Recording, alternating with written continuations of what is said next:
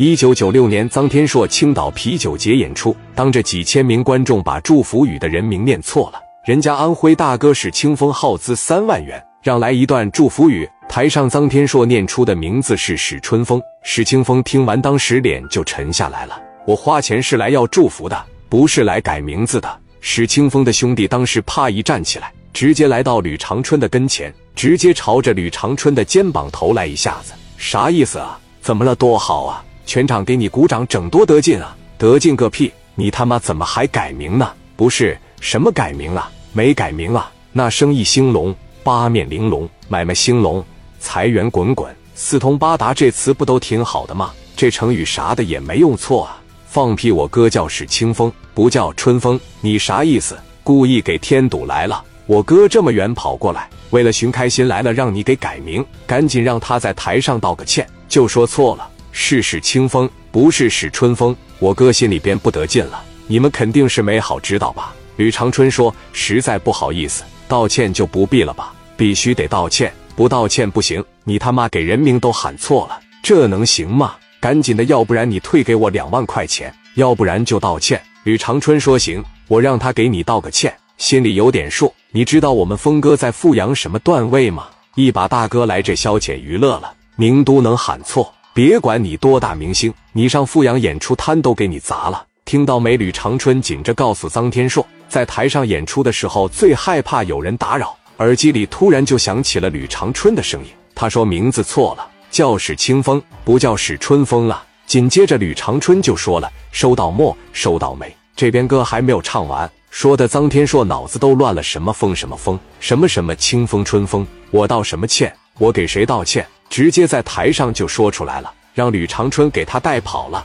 不刚才祝福了吗？所有人现在都往这一块看，咋的了？出啥事了？聂磊当时一瞅，说咋地了？出啥事了？快问问看看怎么回事啊！江源来到吕长春的跟前，怎么了？有个人给拿了三万块钱，要给点牌面啥的。人家名字是清风，我给说成史春风了。完人不乐意了，非得让臧天朔在场上道歉。我刚才在耳房里边跟他说话了。可能是打扰他演出了，没事一会他两句就揪过来了。行，这底下这么多观众，咱可别影响演出效果。天硕有着多年的舞台经验，就这点是不是事啊？一会第二首完了，他就肯定会道歉。江源复述这个事给了聂磊，臧天硕满头大汗。刚才实在不好意思，我耳房出现了噪音，影响到我演出了，大家伙实在对不起，多多包容。那底下全是没事没事，一看场面控制住了。那我接下来重新祝福一遍，再次欢迎安徽阜阳我大哥史清风，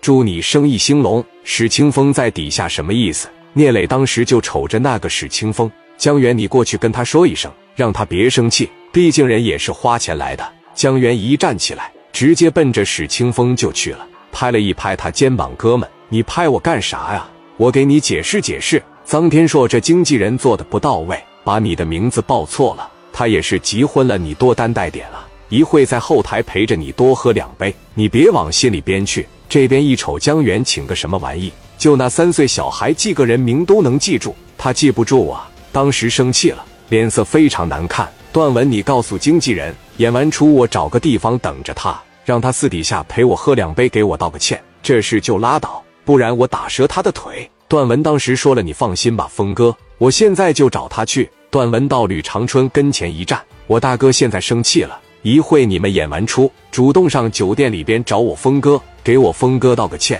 要不然给你把腿打折，听明白没？名片拿好了。臧天朔等人压根就没在意这件事。